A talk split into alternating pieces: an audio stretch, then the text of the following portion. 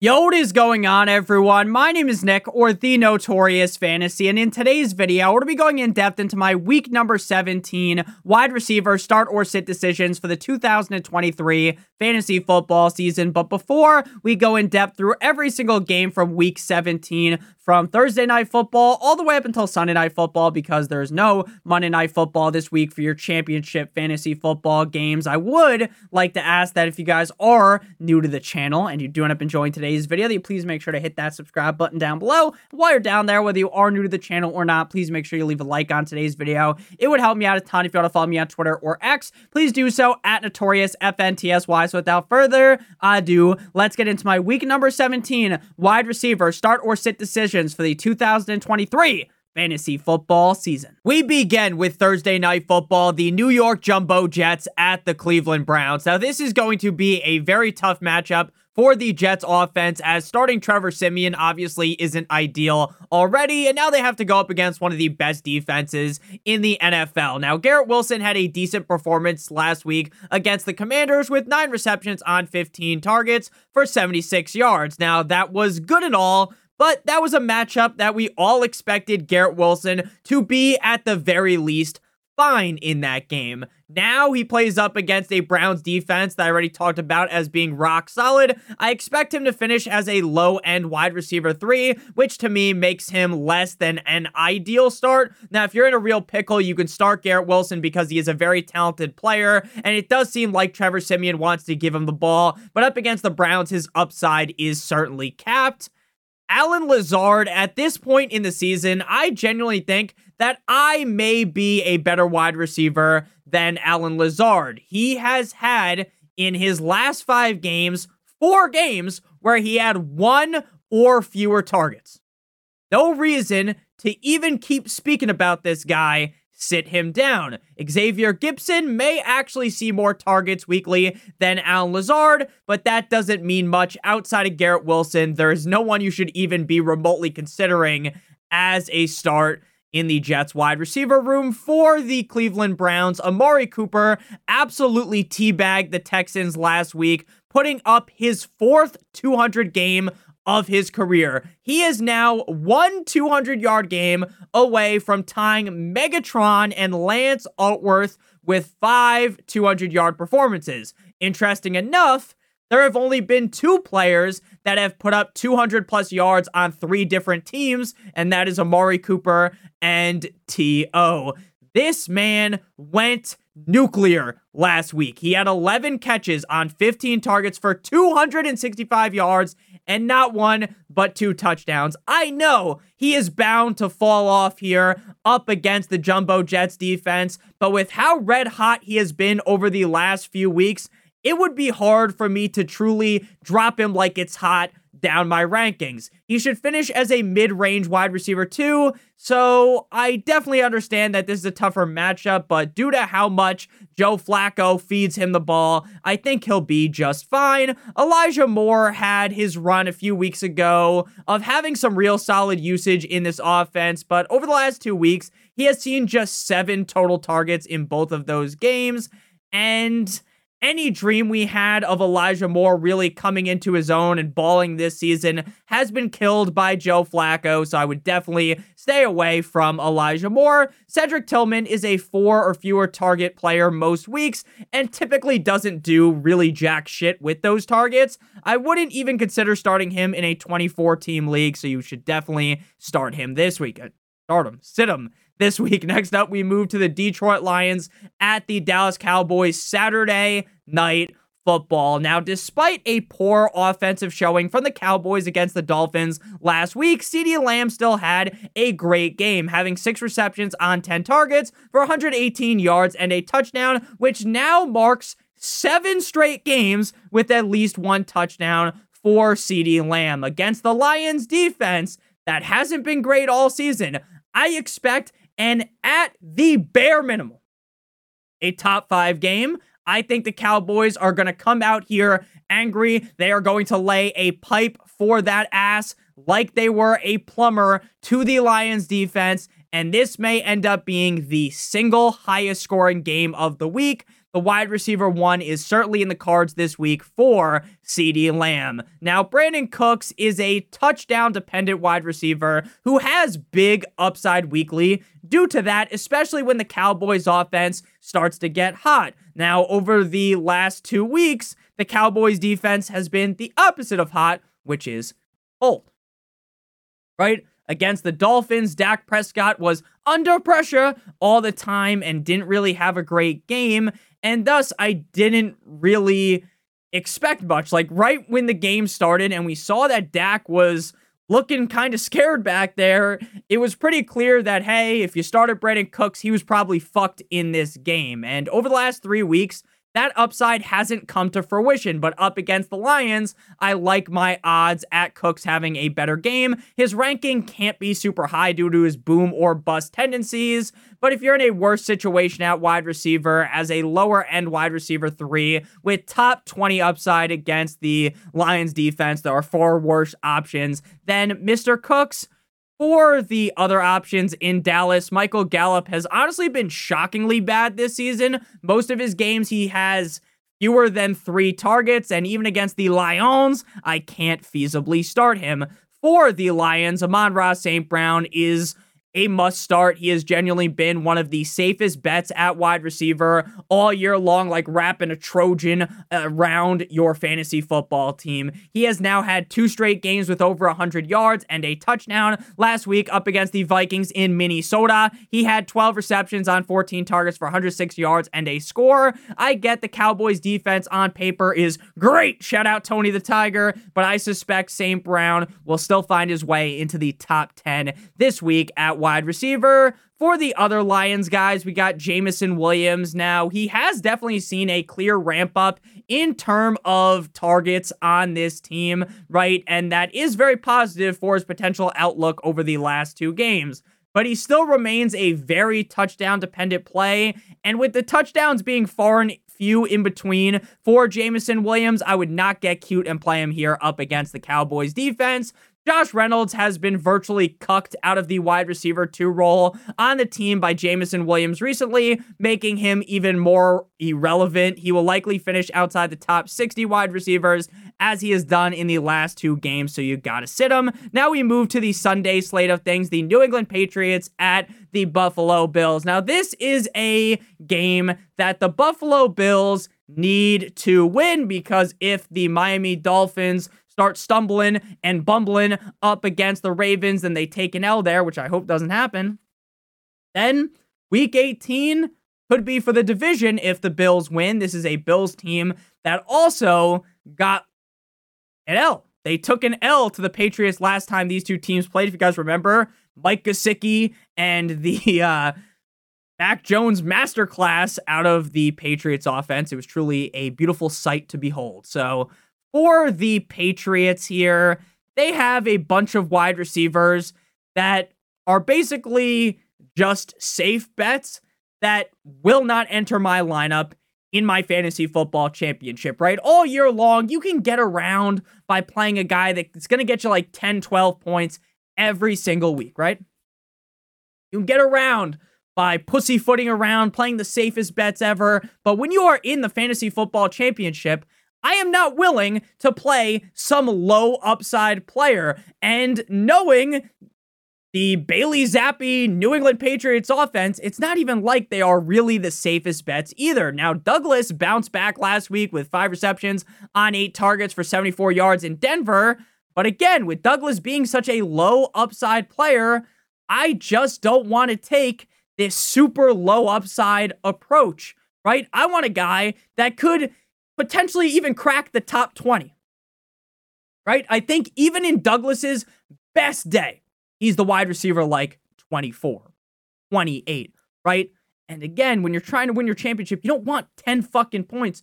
Sure, maybe if your team is super stacked and you have like a million flexes, sure, he could be your flex number two or three, right? But in a normal league need more upside, and Douglas just doesn't have much of it. DeVante Parker had a fine game last week against Denver, four receptions on five targets for 65 yards, and he could easily do that again. But just like I said with Douglas, I don't want to be starting these super low upside players at this point in the season, and especially when they're on offense like the Patriots. Tyquan Thornton has had two straight games with just one target.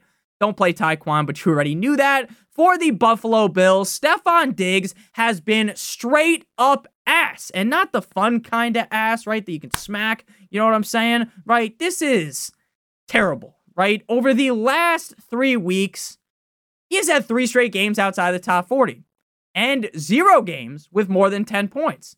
If you look at an even larger sample size, right, you zoom out on that bitch, he has had only one game inside the top 40 out of his last six games. And that was as the wide receiver 16 against Philly in week 12 prior to the bye. I am not saying that Diggs has magically lost all of his skill or something, right? That he's fallen off the edge of the earth, right? He's too old. His one foot is in the retirement home, right? I'm not saying that, but holy fuck, am I at rock bottom at this point when it comes to Stefon Diggs?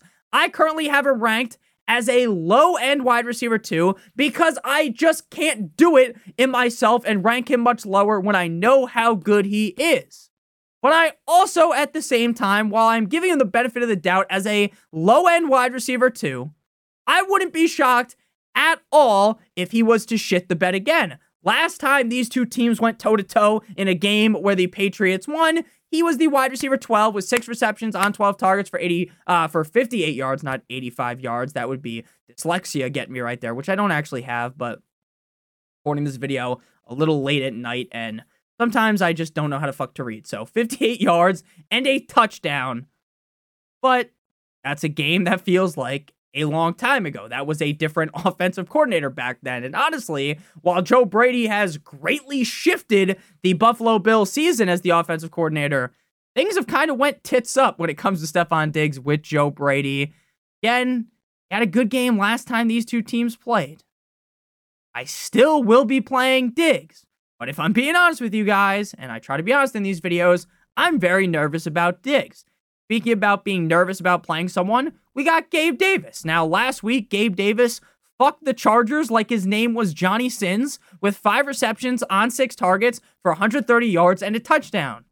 Now, I'm nervous to play Gabe Davis because he is about as safe as sticking your dick inside of the garbage disposal and expecting something not bad to happen, right? But I will note that the upside is so strong, right? That it puts him into the fringe start range.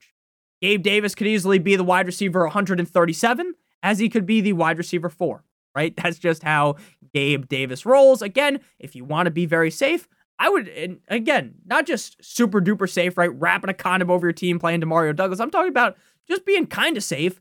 Gabe Davis is a guy that you should probably stay away from, but again, he just cracks it due to the fact I think against the Patriots, even with how good that defense has looked, Gabe Davis could have a huge day. Khalil Shakira, Shakira is a lot like Gabe Davis, but the problem is he never actually really reaches that upside. He's only had one great game this season, so I'd rather take the shot from the moon Stephen Curry style on Gabe Davis over Khalil Shakir. Next up, we move to the Atlanta Falcons at the Chicago Bears. Now, wiki wiki, DJ Moore had a matchup last week that was Charmin Ultra Soft, a cupcake soft serve ice cream matchup. A matchup where I'm sitting here like the drummer boy, banging the drum aggressively, screaming to the mountaintops like the guy in the Ricola ad back in the day, right? I'm talking about how this is going to be a game of the ages for DJ Moore, and Moore fell flat on his face with three receptions on six targets for 18 yards. Now, I'm not going to sit here and complain all day because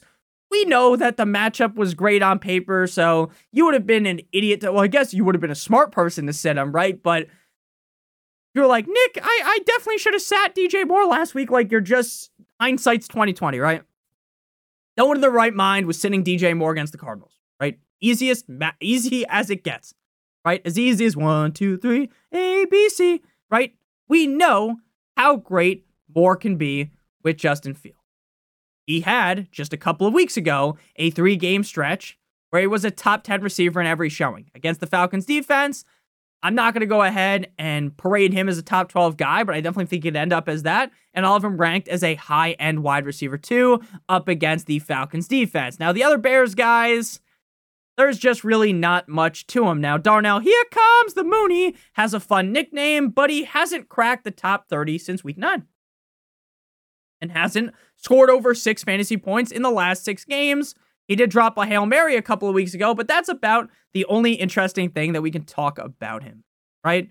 Even against the Falcons defense, I'm not starting Mooney. Tyler Francis, Scott Key is another one of these four target max guys on a Justin Fields offense that just loves to feed Kmet and DJ Moore.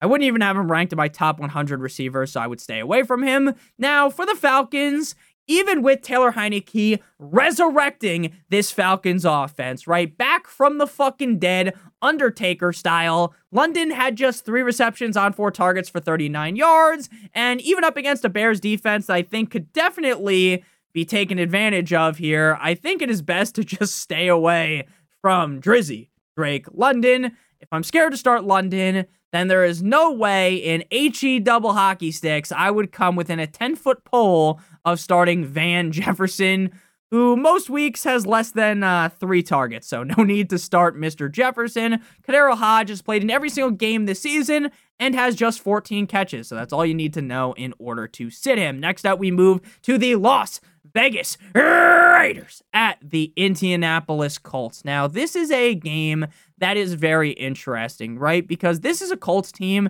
that I thought would beat the Falcons or at least be competitive, and they just got the ever living shit beat out of them. And the Raiders just beat the Kansas City Chiefs. Now, I know this isn't the same Kansas City Chiefs super team that we're used to, but it's still the Chiefs. And I don't, don't think Patrick Mahomes until yesterday on Monday or two days ago on Monday as you're seeing this, has ever Mahomes has never lost to someone in the division until that. I think he was 17 and 0 or 18 and 0. So sucks to be him, but shout out to Aidan O'Connell, oh the guy that's built like fucking Farva from Super Troopers. So Davante Adams let us down big time last week, right? Especially when you see the score of the game, you're like, oh my god. If you didn't watch the game and you're like, you heard your friend tells you, the, the, the, Raiders just just just beat the Chiefs. You'd be like, holy fuck, Davante Adams had two touchdowns, 150 yards. He did all this. He had one reception on six targets for four yards. And while it definitely sucked, I expect something far better against the Colts. He is a high target wide receiver in a good matchup. So I think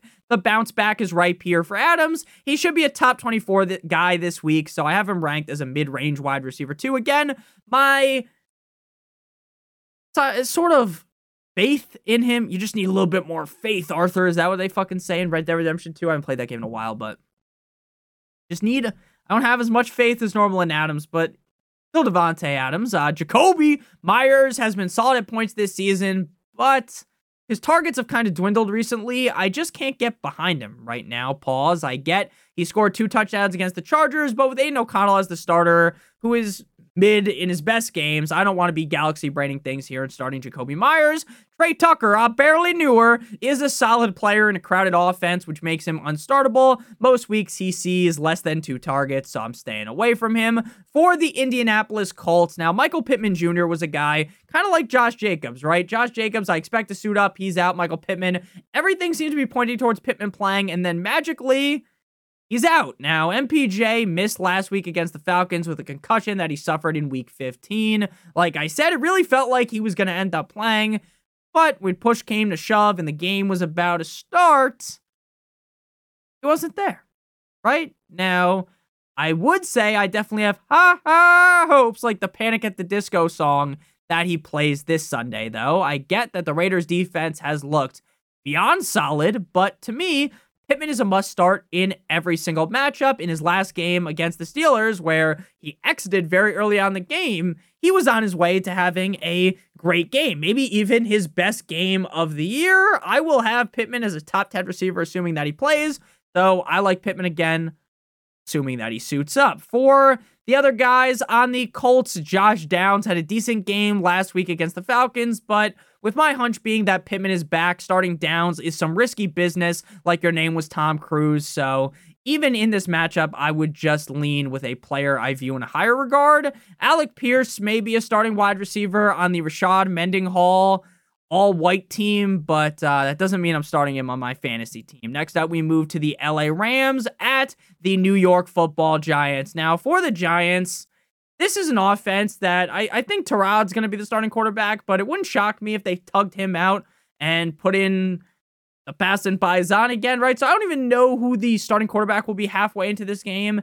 And I have zero idea who will be the wide receiver one in terms of targets. My best bet would be either Wan'Dale Robinson or Darius Slayton, but I wouldn't bet my mortgage on either of those guys because maybe Jalin Hyatt will magically be the wide receiver one this week. With Tyrod back under center, things may get slightly better, but this is still an offense that is just too much of a gamble to bet on at the wide receiver position for me to want to start them in the playoffs. So I'm sitting all of Slayton, Wan'Dale, and Jalin Hyatt. They all have pretty high upside because they're all pretty fast players. They have a bunch of kind of the same, like clones of the same guy, fucking Attack of the Clones, Star Wars style. But um, I- am not touching Slayton, Wan'Dale, or Jalin Hyatt. For the LA Rams, I like all of their main guys. Puka Nacua, put on quite the performance last week, dropping his nuts into the mouth of the Saints, scoring 33 fantasy points with nine receptions on 11 targets for 164 yards and a touchdown. And it really does feel like Puka is starting to be a safer bet than Kupp, but last week I said Kupp was the safer bet, and then he didn't have the best game. So again, I will be a little bit cautious when saying that. Eight or more targets, though, in three straight games. This week, sets up to be a great matchup against the Giants to be sugar, spice, and everything nice here. Shout out the Powerpuff Girls. So I like Nacua. I expect a top 10 game out of him this week. Now, Cooper Kupp, while Puka was hitting the Saints from the back, how you like that? Cooper Kupp had just six receptions on 12 targets for 52 yards. Now, obviously, that's not an awful showing, but Definitely not what you want out of a guy that's as talented as Cooper Kupp. Against the Giants, I do expect a high end wide receiver two game to a mid range wide receiver two game. So somewhere from like wide receiver 13 to 18, 19, that kind of a range. Should be a top 20 guy at the very least. So again, I'm not going to panic too much on Cooper Kupp. You're still starting him. Demarcus Robinson. Go Demarcus. Go Demarcus. If anyone fucking listened to Vine back in the day, while Demarcus Robinson, I don't even remember what is happening in the Vine. I just remember them singing that song. So Demarcus Robinson targets have been jumping up and down like he's one of those fucking bouncy castles, like in that one Christmas movie where the, the one chick that's dating, I think Vince Vaughn is the guy's name in real life, and she's very scared of bouncy castles, right? His, his targets are going up and down, right?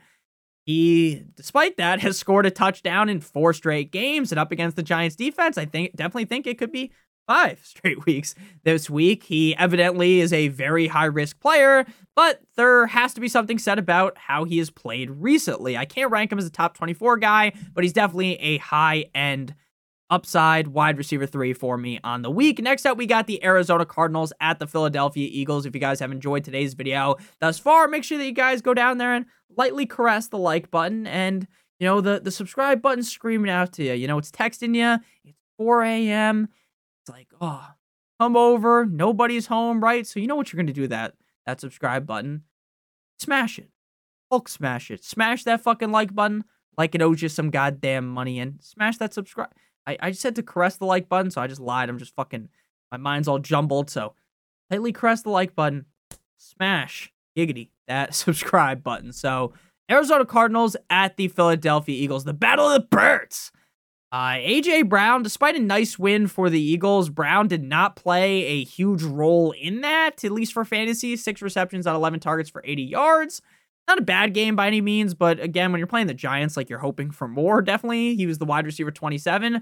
Now, I won't sit here and whine, bitch, and moan about a 14 point performance, but he definitely was a bit of a letdown this week against the Cardinals. I expect him to hit him with the 619 Rey Mysterio as a top 12 wide receiver. And genuinely, if he was to put up anything outside the top 12, that would be a big disappointment for me. DeVonta Smith had a solid showing last week. He did have much less targets than AJ Brown, only five, but four receptions for 79 yards and a touchdown. My hopes aren't as sky high as with AJ Brown. But for Smith, if he doesn't finish as a top 20 guy, it's another scenario where I definitely would be shocked. The Cardinals defense is straight up dick cheese. And I would even expect lesser wide receivers to ball out. So AJ Brown, DeVonta Smith, they're definitely up on a pedestal for me. You definitely want both of these Eagles receivers in your lineup. Olamide Zaccheaus has been so irrelevant that he's not even listed in the top 110 of Fantasy Pros rankings for the week on Fantasy Pros, where I pull all the stats that I pull out here to, to read, like where they finished on the week, how many catches they had, the yards, all that shit. Um, he's not even listed as a top 110 receiver, and honestly, that's rightfully so, as he has basically had one or less targets every week. And it is a guessing game on who the wide receiver three is on ter- in terms of targets every week for the Birds. Regardless of who the wide receiver three is, though, a majority of the time that guy is useless, so you're not starting Olamide Zaccheaus for the Arizona Cardinals. Even with their wide receiver core being relatively barren and with the Eagles defense being so so, with how they have looked a lot better with Matt Patricia calling the plays, it is a very risky situation here to be playing any of these receivers. Wilson has gone catchless. Be blissed in Seattle, right? He's been catchless in back to back games with zero catches, right? Catchless. He's had zero targets in back to back weeks. And while I do expect him to at least catch the ball once this week, I won't sit here and pretend that you want to start Wilson. Dortch had a decent showing last week with two receptions on five targets for 45 yards and a touchdown, but just like I spoke upon with Wilson, rocking with any Cardinals wide receiver is a tough ask for me. I would rather just bet on a riskier option on a team that I trust a little bit more on a defense that, you know, I get that the Eagles defense has been pretty shit. Over the last two games, they've kind of picked things up. So th- this could this could be a bad game for Kyler. Uh, Rondale Moore, the short king, also found the end zone last week, just like Mr. Dortch, who we just talked about. Five, uh, five targets, two receptions, 45 yards.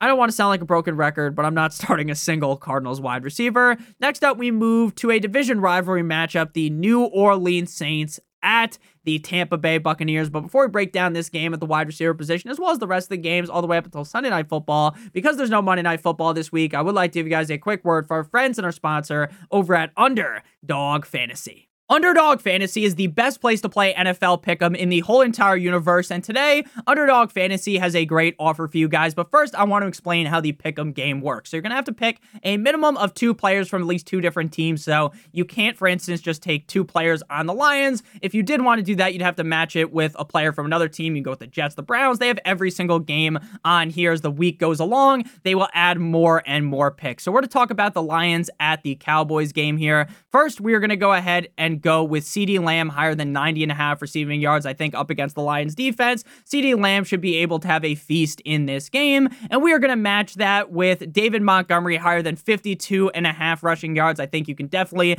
take advantage of the Dallas Cowboys by running the ball. And it feels like they definitely want to get David Montgomery 15 plus touches in this game. And I think he could definitely eclipse 52 and a half rushing yards. So if both CeeDee Lamb and David Montgomery go higher on their number, you will receive three times your entry fee. If you do three picks, that's six times, four picks is 10 times, and five picks is 20 times your entry fee, assuming that all of them hit. Now, if you are new to Underdog Fantasy and live in one of the states on your screen right now, you'll receive a first match deposit bonus of up to $100 with promo code Notorious. So if you deposit $100, they give you an uh, additional 100. You do 50, you get an additional 50, 25, additional 25. The minimum deposit on Underdog Fantasy is 10 dollars. If you have a gambling problem, please make sure you call 1 800 Gambler.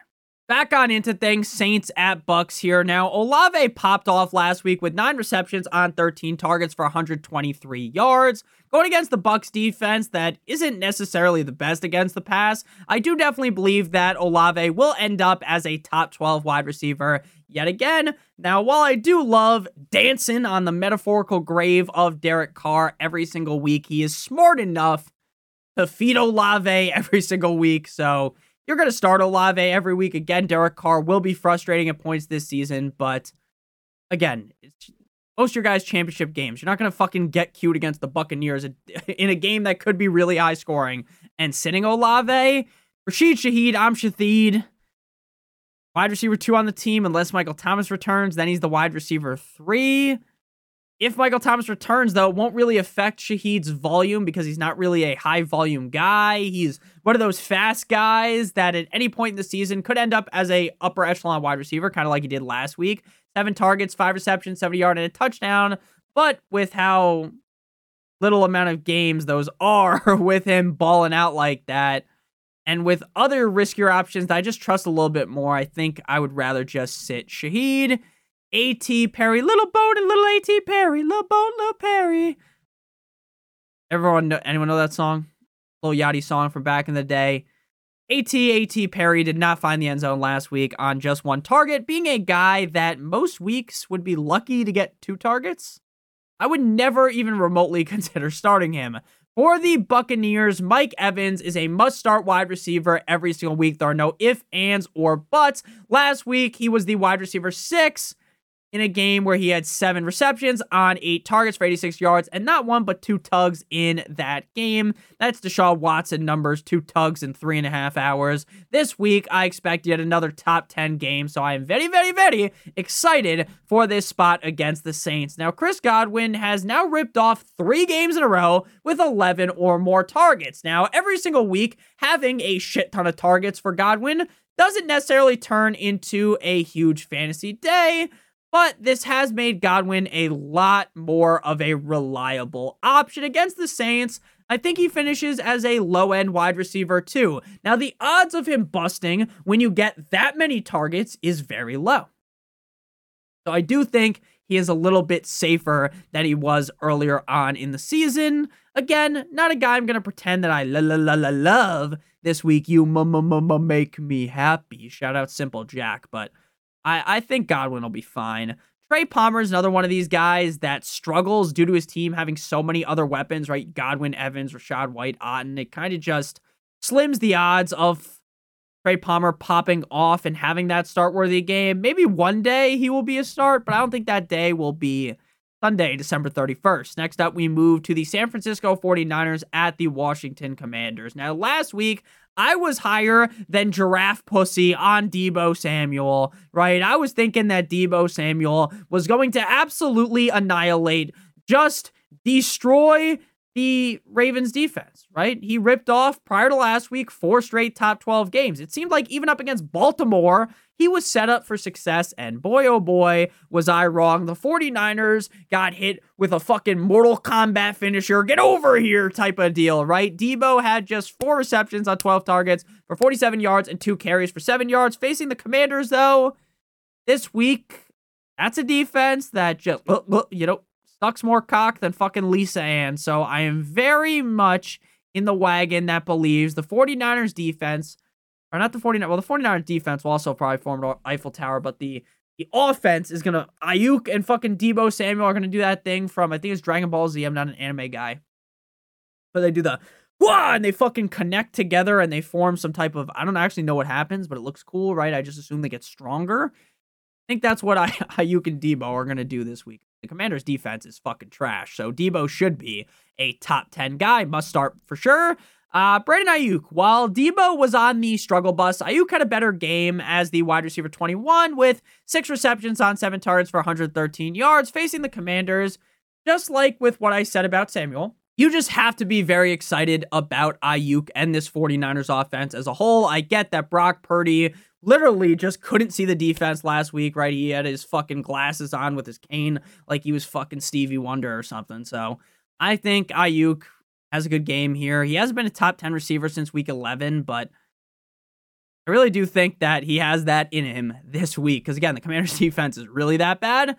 Uh, Jauan Jennings is a sit. One of these days, he's going to have like four catches for 100 yards and a touchdown. But when he doesn't get that, he gets like four fantasy points. So you're not going to start him. For the Commanders, Terry McLaurin is on the very fringe of being a start worthy guy, right? Like if you call if he coughs the wrong way, he's going down to be a sit, right? I still believe in him as a wide receiver, but even if they end up naming Brissett as the starter later on today, the matchup against the 49ers is far from ideal. Now I get the Ravens just played great against them, but against them, but the Ravens are like up here. Commanders are like bottom of the barrel, straight up terrible, right? The commanders are just bad. Uh, he is a very risky option. I get he has solid upside because he's Terry McLaurin, but he could easily end up outside the top 50, which is funny, right? Because the last two games, he has had a great game and a absolutely terrible game. Last week he was the wide receiver 52 against the Jets, but the week prior he was the wide receiver three. So I'm not going to sit here and pretend like you need to start him, but there are a lot worse options than McLaurin. Worst option than McLaurin would be Curtis Samuel. He is one of the streakiest receivers in the NFL, and as of right now, he's on the cold streak, so you want to stay away from an ice cold Curtis Samuel. Jahan Dotson has been nothing short of straight up ass this season. He has had some decent games, but those have barely ever even happened. I am not going to pretend that Dotson doesn't have that dog in him and that Dotson is just terrible. But in this current situation, like I just don't see that big game happening. Next up, we move to the Carolina Panthers at the Jacksonville Jaguars. Now, despite the Jaguars looking like a fucking XFL team, looking like a CFL team last week, Ridley had one of his best games of the year against the Bucks. Six receptions on nine targets, six of nine. Very nice. I like. Shut up, Borat for 90 yards and two touchdowns against a pretty bad Panthers defense.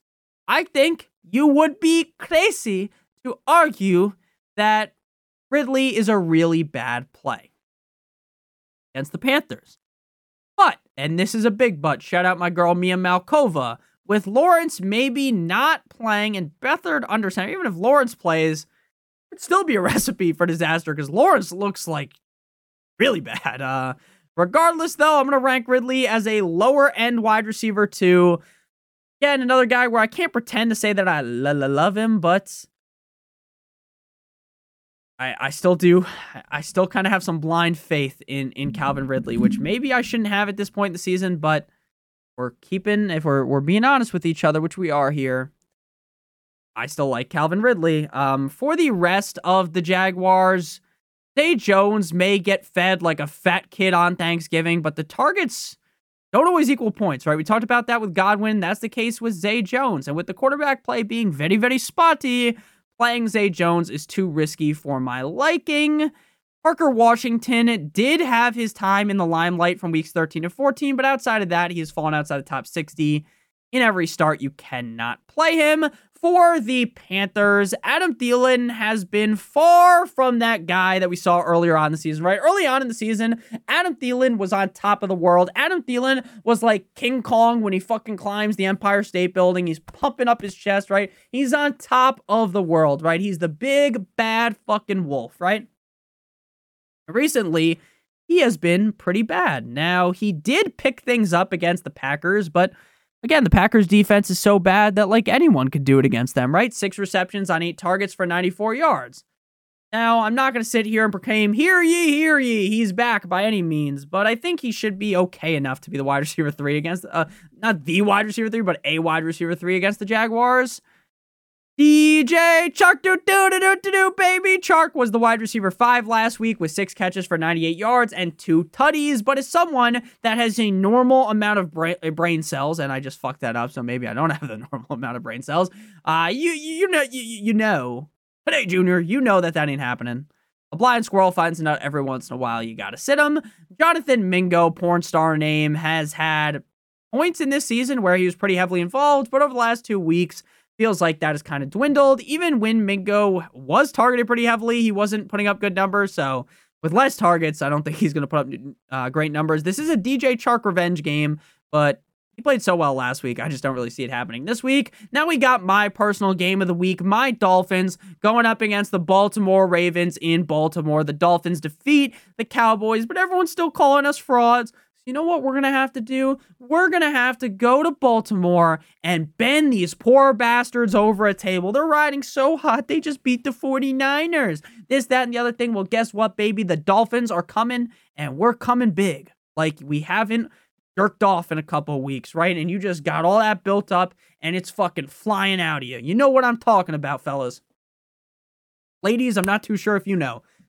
Fellas know. So, uh, Tyreek, Without Jaylen Waddle, I have to believe that Tyreek Hill might see 20 targets in this game. Now, I know he's not going to get 20 targets. Sure, that might be a little bit hyperbolic, but 12 plus targets is definitely on the way for Hill. How the Dolphins, how the Dolphins, how the Dolphins perform against the Ravens is definitely a large question mark. But I think even if the Dolphins were to get butt fucked here without the use of lube, right? I I still think that Tyreek ends up as top 12 guy. He is the wide receiver one on the season. So betting against him, even against the best def, one of the better defenses in the world, you're going to start him. Now, Cedric Wilson, if this was week six, right? You, you flash back to week six. For instance, say Waddle's not playing week six, right? It's week six against the Ravens instead of week 17.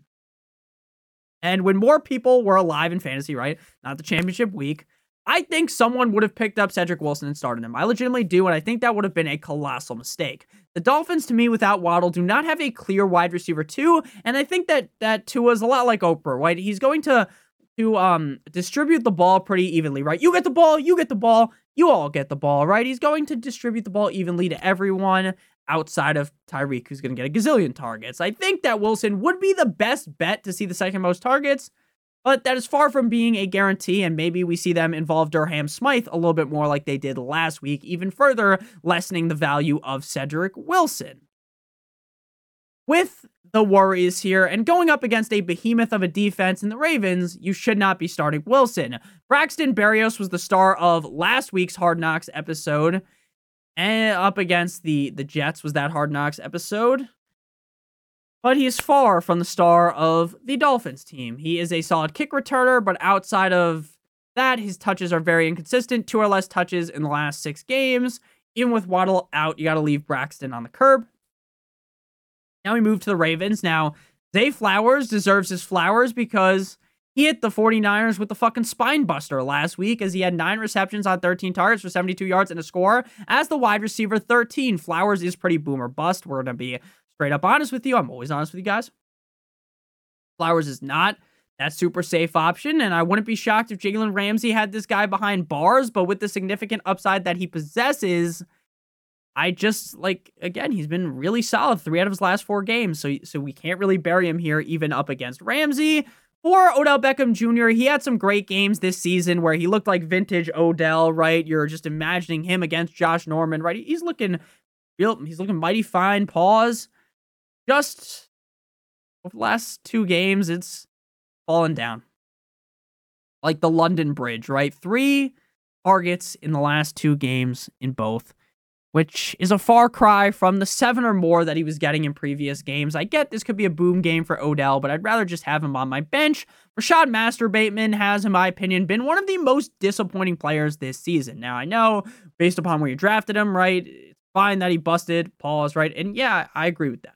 ADP wasn't high, so it is what it is, right? But I definitely expected more out of him. He hasn't even scored more than eight points once this season. So you didn't need to watch this video to figure out that you want to sit him. Next up, we move to the final game before the 4 o'clock slate. We got the Tennessee Titans at the Houston Texans. Now, this is a revenge game for DeAndre Hopkins, but with Tannehill back under center, this Titan pass attack has taken a nosedive. It has basically imploded. The best quarterback last Sunday against the Seahawks was Derrick Henry, not Ryan Tannehill. Now, I think Hopkins could end up as a start worthy option. But geez, does that feel unlikely? Just had four fucking targets last week. Four targets! Why does he only have four targets? I don't get it. But even in a revenge spot, I'm sitting Hopkins down. Treylon Burks is a three target guy on an offense that looks like you're watching Ray Charles try to throw the football. So you're sitting Burks, Chris Moore, same exact thing. Everything I said about Burks, transfer that you know, if you missed it, just go back a couple seconds, listen to that again. That's exactly what I would say about Chris Moore. Nico, cousin, let's go bowling. Collins for the Texans should be a wide receiver too, assuming that CJ Stroud is back. Now, if Stroud does not play, which is also a possibility, then if that was to happen, right, no Stroud, I'm throwing him into the wide receiver three range. Last week against a pretty great Browns defense, right? He plays pretty pretty eh, right, for Nico Collins. But again, you have Case Keenum against one of the best defenses in the league. You're not really expecting that much, right? Like a, a, a decent game is good enough in that scenario. Now, he should get a huge boost at the quarterback position going up against a bad Titans defense. I will ride with Nico Collins this week as a wide receiver, too. And again, if Case Keenum or maybe Davis draft deck Money Mills starts, then we'll we'll have to pivot him down. Noah Brown had an underwhelming performance last week after the week prior he was riding so high, but again, that really shouldn't be shocking because it was the Browns defense. Again, assuming and sometimes an assumption makes an ass out of you and me that Stroud is back. Brown should be back in the mid range of the wide receiver threes. And then Robert Woods is a sit. I mean, no one's starting Robert Woods in 2023, and it's almost 2024. We got to just uh, forget about him. Next up, we got the Pittsburgh Steelers at the Seattle Seahawks. Now, despite a Mason Rudolph, the red-nosed reindeer, surgical performance up against the Bengals on Saturday, Johnson was not a benefactor of that, as George Pickens absolutely it was some Jeffrey Dahmer level murder of that defense. He laid a pipe for that ass like he was a plumber. Shout out to Mario and Luigi. Johnson had just two receptions for 15 yards, but I expect Johnson to be back as the guy this week. But I'm not going to hold my breath on that. And maybe with Rudolph under center, Pickens is the new wide receiver one. But we've fallen for shit like this before, right? Where Pickens has that great game and everyone kind of unanimously hops back on the bandwagon, right? Just for him to be dog shit the next week. So I'm still rocking with Diontae Johnson. But again, he's a desperation start at best.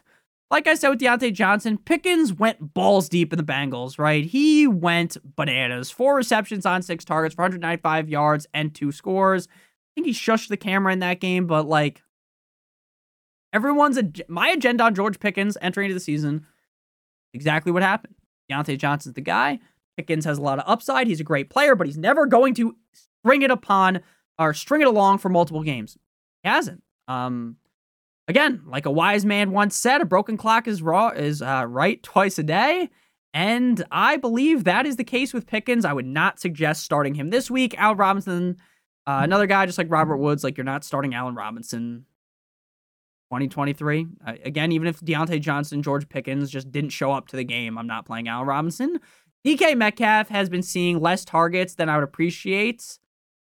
But even in a tough spot against the Steelers, I would have to think that Metcalf still finishes as a higher upper echelon wide receiver too. Metcalf is a guy that is incredibly hard to sit, and even in a tougher spot here, I would lean with him being a start at minimum. He should be a top 24 guy, assuming that Geno steps things up because Geno did not look good last week. Tyler Lockett in my pocket. Skrr is a start. He is one of the more boomer bust guys in the league, making him a mid-range wide receiver three weekly. He could just as easily be the wide receiver 10 as he could be the wide receiver 179.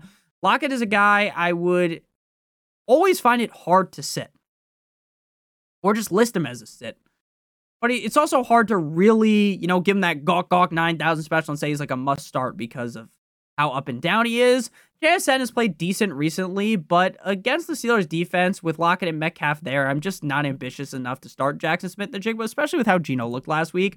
Next up, we got the LA Chargers at the Denver Broncos. Now, Courtland Sutton left last week's game against the Patriots with a concussion, so he is far from a guarantee to suit up in this game. If he does, I would start him due to how safe he's been this season, but he's not a higher end option. Then we got the other Denver guys, right? Maybe this is finally the week where Jerry Jeudy breaks out, finally has this huge huge game this year. And even if he is the wide receiver one, if Sutton misses, uh, I, I just don't, I just can't do it. I, I'm not doing it. I'm not going to get cute. I'm not going to play him. I don't fucking trust this guy one bit. I'm just not willing to chance it. This guy's, he just sucked this season. He, he's terrible this season. Again, in short terms, too long didn't read. He fucking sucked this year. Marvin Mims, I hope Mims explodes as this could be a big game here for him without Sutton, but nothing has pointed towards him seeing a drastic spike in volume with without Sutton, so I'm not going to play him. Joshua Palmer, last week, he saw a solid amount of targets, but only had five receptions on those eight targets for 47 yards. Palmer is a Hail Mary type of play, but as the clear cut wide receiver one, assuming that Keenan Allen misses, it could go well against the Broncos. Another fringe start type of guy. Quentin Johnston, QJ, will be the wide receiver two, assuming that Allen misses, but this fucker couldn't catch a ball if you handed it to him. Uh, you're not starting Mr. Butterfingers QJ. Jalen Guyton is a two target max guy on an Easton Stick offense. For the love of the football gods, do not play him. Next up, we got the Cincinnati Bengals at the Kansas City Chiefs, the penultimate game for Week 17. So if you guys have enjoyed this far, hit that like button, hit that subscribe button down below.